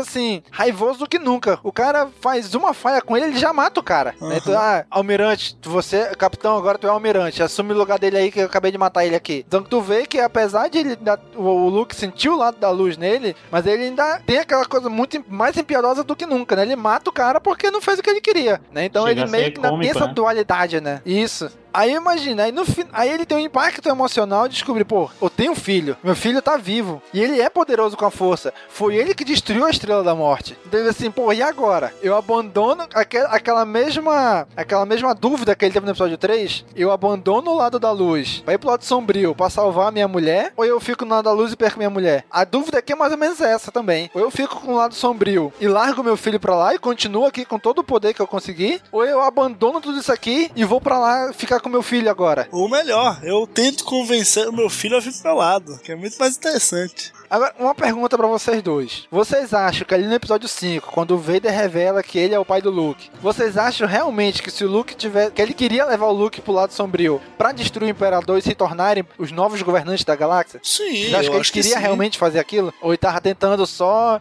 convencer o filho de chegar mais perto dele? Poderiam ser realmente ambas as coisas. Eu sempre acreditei que ele realmente tinha essa vontade ali nele de tomar o poder. Não sempre, né? Claro que eu sempre assisti Star Wars como com a mente desligada, como criança eu ia ver a fantasia da coisa, mas vendo Star Wars já grande, eu realmente imaginava que ele queria colocar em prática aquilo que ele falou pra Padmé ali, quero que a galáxia funcione do meu jeito. Exatamente. Mas ele não tinha ainda, não existia como ele vencer ali o mestre dele. Então, não, eu acho, cara, eu acho que essa teoria é muito, muito, muito válida. Como eu falei, tinham esses dois aspectos que foram nas HQs Star Wars e Darth Vader foram reforçados, um de que ele sabia que era o filho dele, sabia que estava vivo, e outro de que o Imperador estava só judiando dele. Aí ele pensou, pô, como é que eu posso unir o útil ao agradável? Faço meu filho se juntar a mim, e junto a gente derruba o Imperador e assume tudo, entendeu? Então eu acho que esse pensamento, se não estava na cabeça dele antes, começou a se formar justamente quando ele começou a ser judiado e descobriu que o filho dele estava vivo, entendeu? Então eu acho que quando ele fez o pedido, né, junte-se a mim, nós vamos dominar a galáxia como pai e filho, ele ali tava realmente falando de verdade, eu quero derrubar o Imperador, sim. Pois é, o que eu pensava disso daí, né? Eu olhava assim, pô, eu acho que é papo desse cara, ele não quer derrubar o Imperador, não, ele só queria convencer o Luke de chegar pro lado dele, e talvez até levar pro Imperador treinar ele e tudo, mas a ideia dele, a meu ver, principalmente com a visão que a gente tem depois do episódio 6, é que ele não queria tomar o poder. Só que se a gente voltar, como o Nick falou, naquela fala que ele tinha lá no episódio 2, que ele acreditava que o poder tinha que ser ditatorial, tinha que mandar, tinha que obrigar as pessoas, dizer o que elas tinham que fazer. Então nessa hora realmente parece que ele queria fazer isso. Só que o que eu vejo? Que ele falou assim, cara, eu tenho meu filho aqui, que eu não sabia que existia. Agora eu sei que ele tá vivo. Eu quero trazer ele pro meu lado. E como eu já tô nessa figura de Darth Vader há tanto tempo, eu tenho que continuar nessa aqui. Não tem mais como eu voltar a ser Anakin. Não tem como eu largar a armadura. Então o que a gente vai fazer? Se meu filho vier, beleza, a gente toma o poder. Aí, a meu ver, naquele momento ele não queria nem governar a galáxia. Ele só queria o filho dele com ele. E se o filho dele viesse pra governar a galáxia com ele, beleza. Era só um pretexto pra ele estar com o filho dele. Foi isso que hoje eu vejo. O objetivo maior dele era ter o filho dele com ele. E não ter o controle da galáxia, entendeu? É isso que eu vejo hoje. Você está subestimando o poder dele, Luiz. Underestimating his power. É porque eu tô num terreno mais alto, é por isso.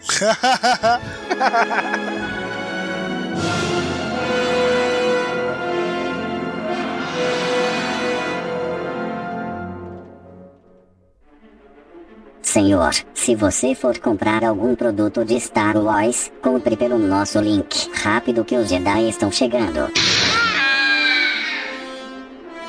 Ele, com todo esse plano de trazer o filho dele e tudo mais, criou várias expectativas novamente frustradas quando o filho dele disse não e se jogou. O filho dele que preferiu... Né? Preferiu a morte, tentar a morte, do que sucumbir ao lado negro, né? E eu acho que nesse ponto fez ele pensar. Tanto que depois a gente viu no episódio 6, ele já não tá mais tão querendo derrotar o Imperador. Tu vê que ele já tá mais tranquilo, né? Já não tá mais tão com essa vontade, assim. Então acho que esse negócio fez ele pensar. No episódio 6 ele já tá tipo, caguei pra você, Luke. Você vai ser levado, vai ser julgado aqui e se lascou, meu amigo. Tá achando o quê? Que isso aqui é brincadeirinha? A Jedi é zoeira agora? É assim, 07, que funciona? Não é assim não, rapaz. Tá achando o quê? Ele fica meio assim. Quando o Luke se entrega, né, lá em Endor, ele já tá meio tipo, ó, você vai ser levado pro Imperador e você vai ver o que é bom aí. Te vira, negão. Não, o lance do Darth Vader mudar até a postura dele, a gente sabe também que a postura dele mudou. Claro, dentro da Star Wars tem uns significado na história, né? Pode ser justamente esse, o filho dele...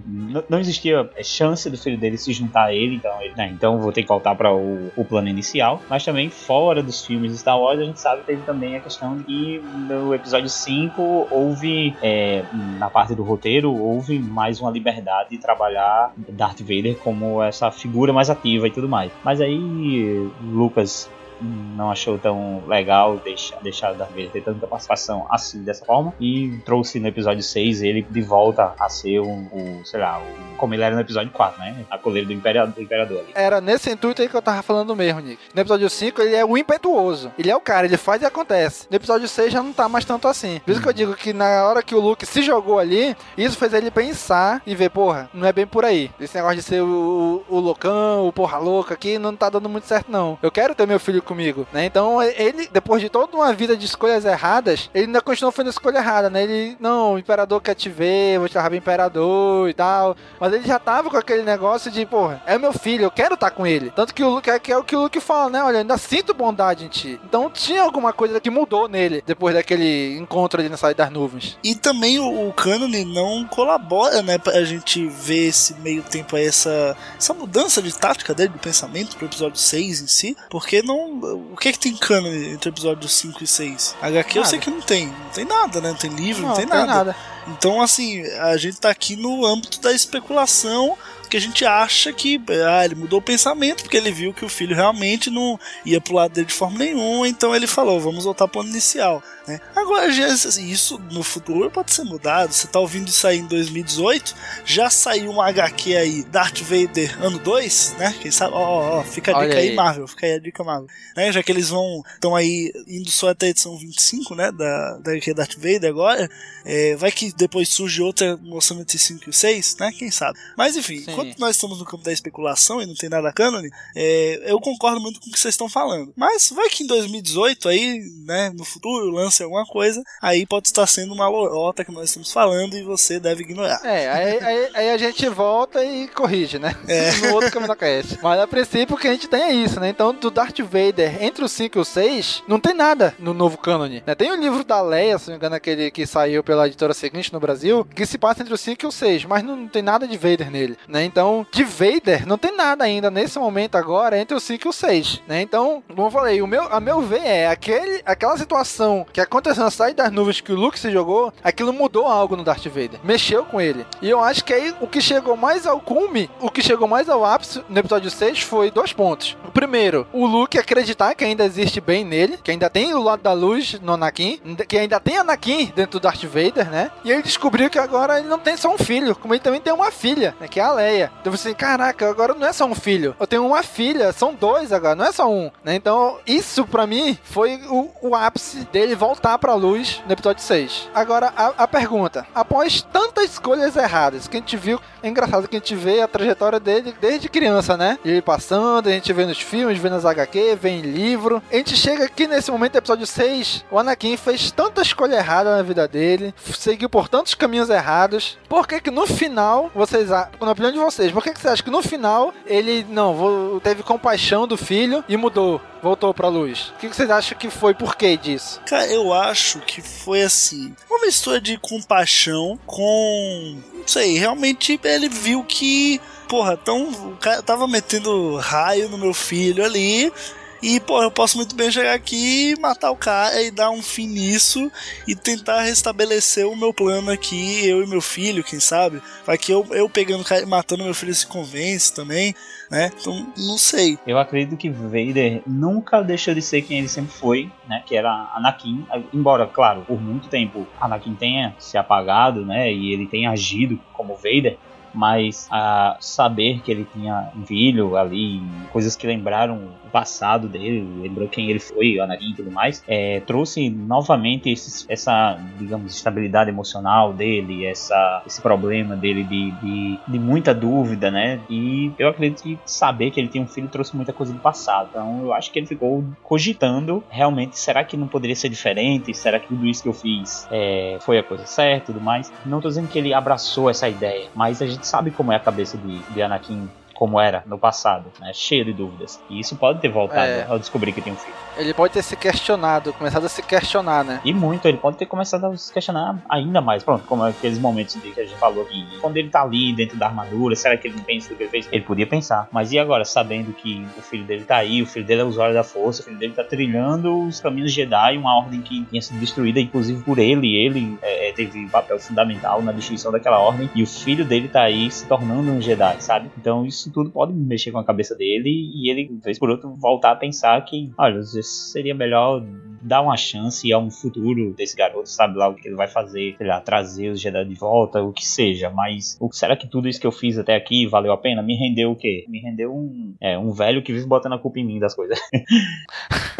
Pois é. Cara, aí no final ali, que eu vejo, né, que ele começou a se questionar, se, pô, eu fiz várias escolhas na minha vida que me levaram até estar aqui, dentro de uma armadura, obedecendo um cara decrépito aqui, que tá se derretendo aí, e tu fala assim, será que valeu a pena? E ele olha pro filho dele, na hora ali que ele tá sendo atacado pelo Imperador, o que eu vejo? Porque eu falo assim, cara, não dá mais. Eu fiz muita coisa errada na vida, mas pelo menos isso aqui eu vou ter que acertar agora. Que é a hora que ele vai lá e salva o Luke, né? Que ele joga o Imperador naquele buraco da Estrela da Morte e ele fala, cara, não tem mais jeito pra mim, mas pelo menos o meu filho, eu vou dar a chance do meu filho fazer as coisas certas que eu não fiz. E como é que eu vou fazer isso? Eu tenho que destruir o Imperador, porque senão o Imperador vai matar ele aqui. Então, o que eu vejo é assim, que ele viu no Luke a chance do Luke fazer as coisas boas que ele não fez, que ele fez de errado. Eu falei assim, não, vou dar a chance do meu filho acertar, coisa que eu não fiz, né?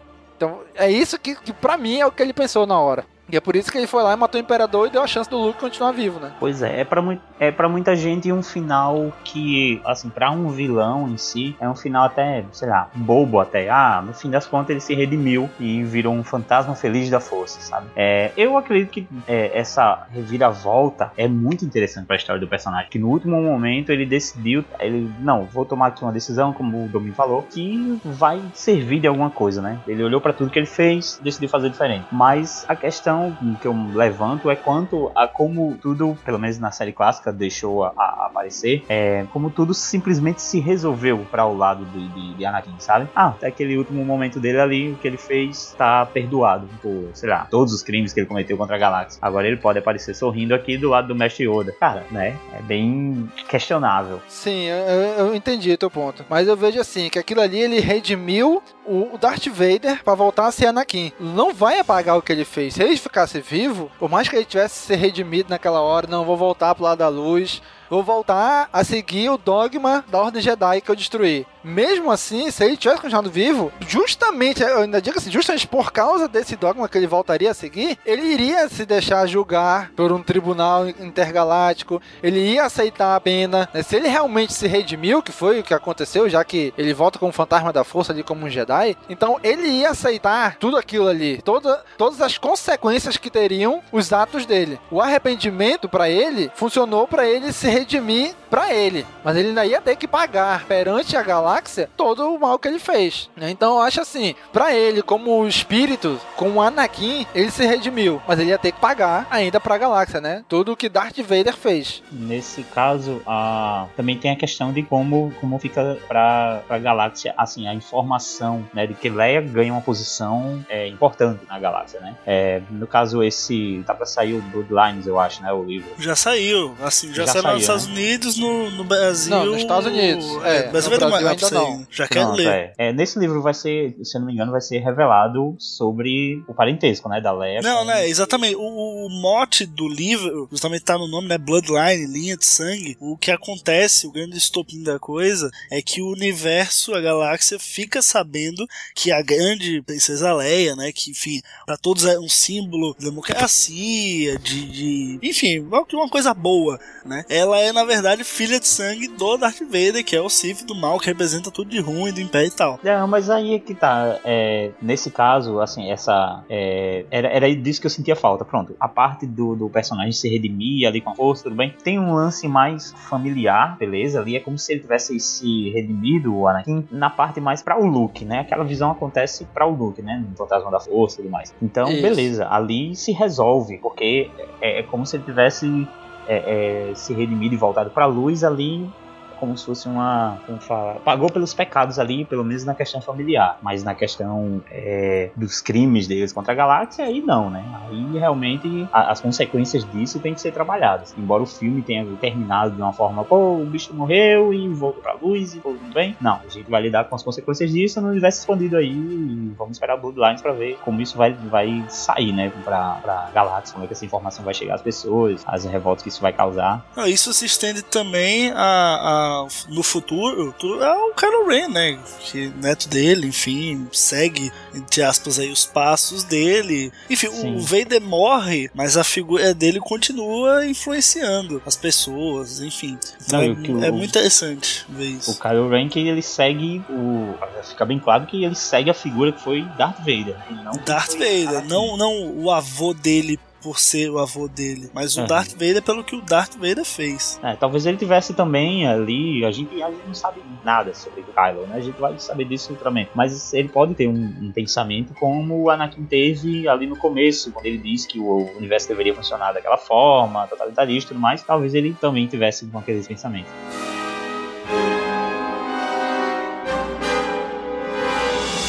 Bom, gente, era isso. A gente espera que você tenha gostado, cara amigo ouvinte, desse novo estilo de podcast, dessa nova série que a gente está trazendo para vocês, né? A biografia / perfil de um personagem.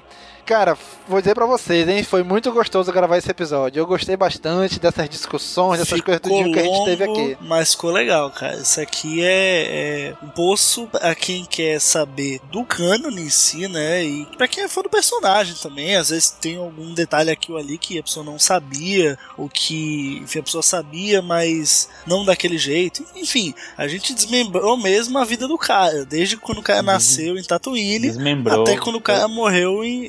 literalmente desmembrou, né? Olha aí, ó. Trocadilho bom que pra fazer cruel. Com o Vader, né? Que cruel. Desmembrou o Vader. Tal qual Obi-Wan Kenobi. Mas vamos lá, vocês têm alguma consideração final a fazer? Nick? Leiam os quadrinhos, Darth Vader tá muito bom. Vem com pôster agora. Olha aí, vem mais com pôster? Como assim vem com pôster? Oxe, eu comprei a 10 hoje. Hoje cadê o pôster? Peraí, que eu vou pegar ela aqui. Tô sabendo disso não. Desde a número 6, cara. A capa vem com um pôster no meio. Como assim vem com pôster no meio? Eu tô abrindo ela aqui. Cadê o pôster, filho? Abra bem no meio da revista. Tá aí, né? Lá onde tem o grampo lá no meio, é? Não, eu sei onde é o meio, gente. Eu não sou burro. Bom, pessoal, então a gente espera que você tenha gostado. E já sabe, né? A área de comentários é de vocês. Continuem esse episódio na área de comentários. O que vocês acharam do episódio, dessa nova proposta que a gente trouxe para vocês? Coloque aí na área de comentários o que vocês analisam do Darth Vader e do Anakin. Continue o episódio aí na área de comentários, tá bom? E já sabe, né? Curte, comenta, compartilha, divulga nas redes sociais. Muito obrigado por ficar com a gente até agora. Falou, pessoal! Falou, tchau, tchau! Valeu, até a próxima!